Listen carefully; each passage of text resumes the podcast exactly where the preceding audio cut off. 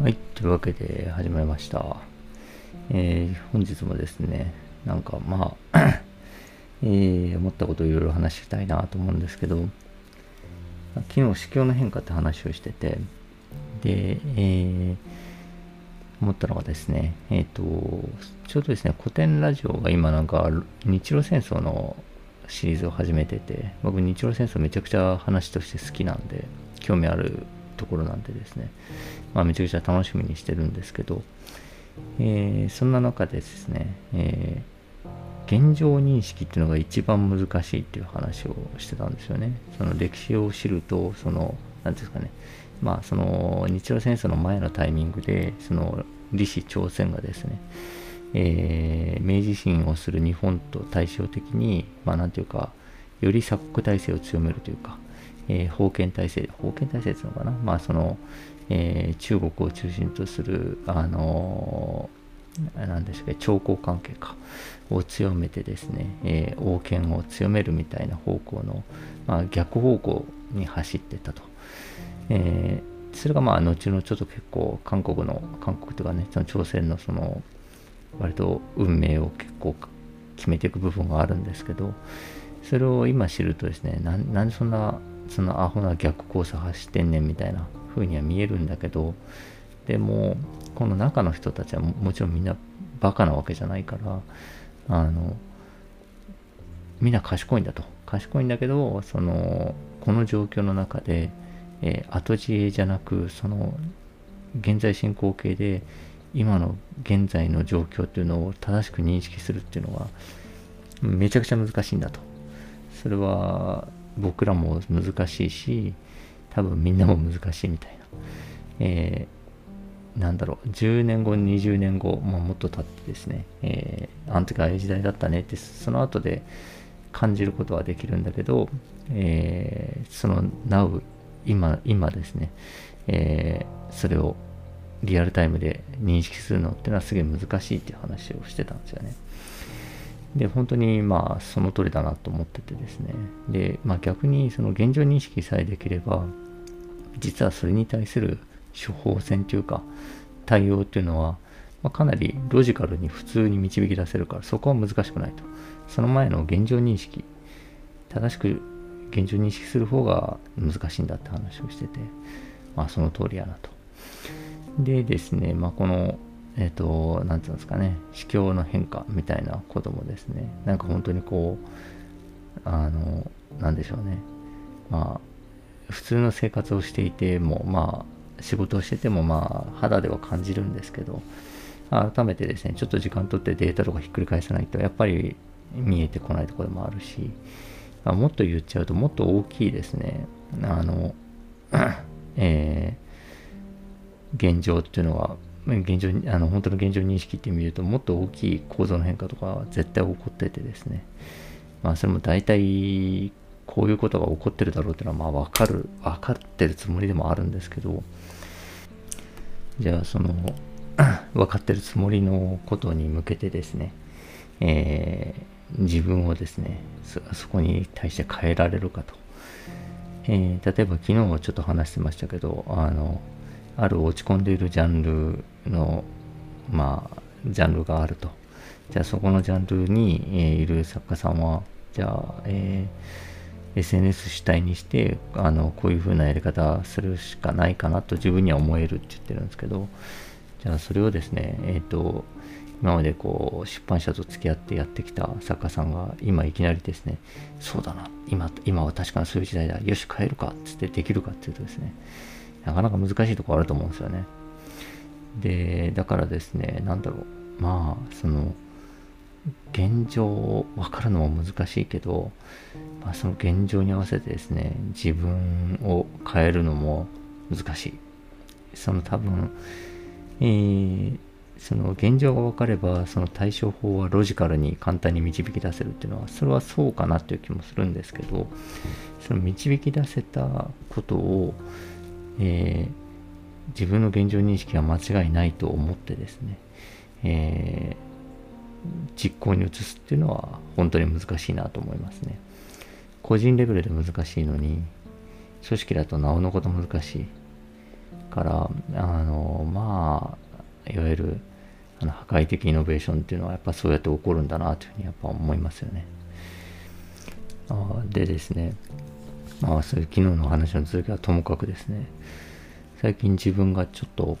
えー、疑問に思ってることというか、引っかかってることがあって、その話をしたいんですけど、えー、っとですね、まあ安倍さんの事件があったじゃないですか。で、安倍さんの事件があってですね、で、犯人の動機も分かりですね、まあ、これは、まあ、自民党とね、統一教会のつながりっていうのが、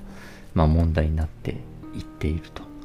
でですね、まあ、その辺契機にですね、まあ、起こったことが起こったことなんで、えー、なんだろう、ある種のタブーのようにですね、あんまり触れちゃいかんねみたいな感じになってた、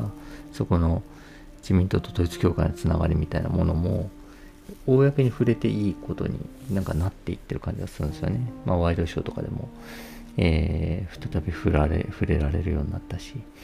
でですね、まあもちろん統一教会っていうのを、ちょっとこう、あの、え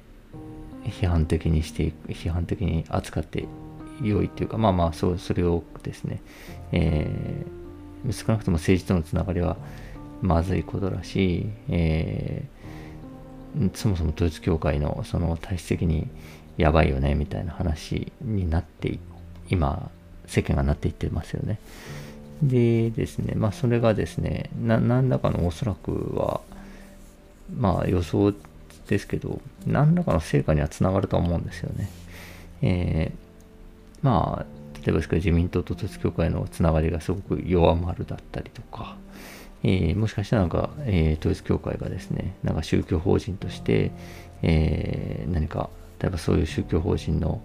えー、資格を失うみたいなことがにつながるかとか、何か大きなことにまで行っちゃっていいんじゃないっていうですね、なんとなく空気は醸成されてる気がするんですよね。で、なんかそういう空気が醸成醸成されたら、やっていい、やっていいというか、そこまで行くっていうのがなんか日本だと思ってるんで、あの、えー、その空気が醸成されていると。でですね、えー、つまり何かの成果には結ぶんじゃ結びつくんじゃないかというふうには思ってるんですけど、まあ、それ自体はですね、まあ、悪いことじゃないと思ってるんですが、えー、すごい僕は引っかかってるというか疑問に思うことっていうのは何かっていうと、そう考えるとですね、あの、犯人というか容疑者がですね、やったことっていうのが、えー、まあ言っちゃうと統一教会への、の、まあ、なんていうか復讐だし、統一教会を、えー、もっとね、あと統一教会と結びついてる政治っていうのへの、まあ、攻撃だったわけですよね。それをどうにかしたいと思ったと。という意図を持った、えー、かなり計画的ではある犯行ですよね。で、えっ、ー、と、まあ、要人を、そうですね、殺害するっていう意味でですね、まあ、話を、がだいぶ分かってきた今思うと、これはまあ、一言で言うとテロだなというふうにはまあ思うわけですよね。ある、ある意図を持ってですね、えっ、ー、と、暴力行使によってある意図を成し遂げようとすると、政治的な意図を成し遂げようとするというテロであると。でですね、その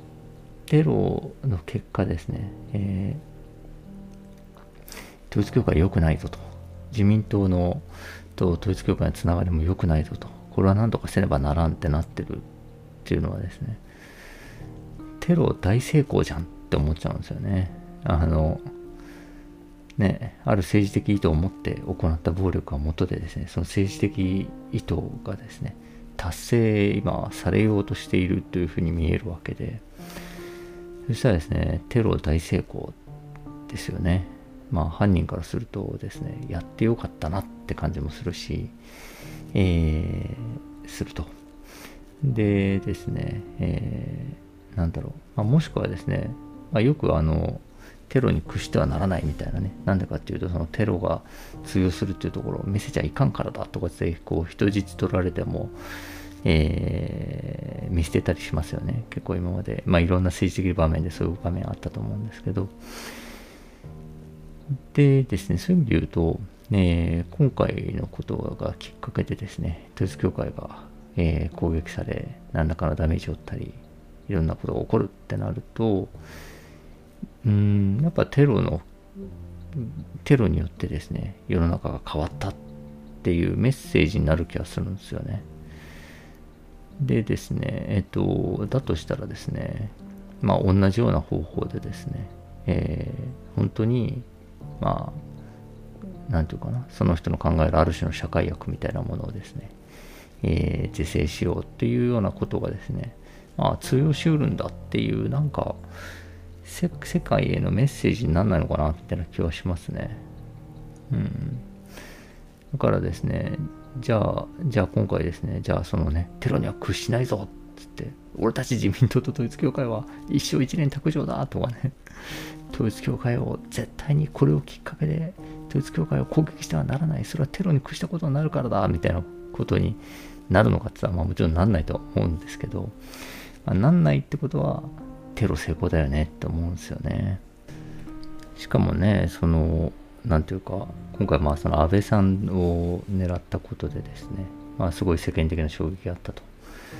で、これがですね、まあ、統一教会の関係者をもし狙ったっていう犯行だったとしたらですね、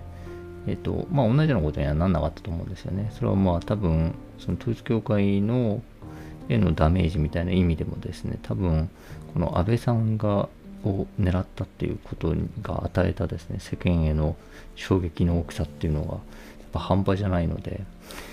えー、統一教会関係の方を狙うよりも、まあ、本当にその、言い方あれですけど、標的の選び方も合ってたみたいな話でですね、なんかあらゆる意味で、これテロ成功じゃんって思っちゃうんですよね。どう思いますか？ねなんかあんまりこういう話してる人いない、なんかまだ聞いたことないんですけど、ちょっと自分の中では、いいのかなこれテロ成功してんだけどって思っちゃうんですよね。というわけで、ね、本日は以上です。この話は難しいですね。というわけで本日は以上です。ありがとうございました。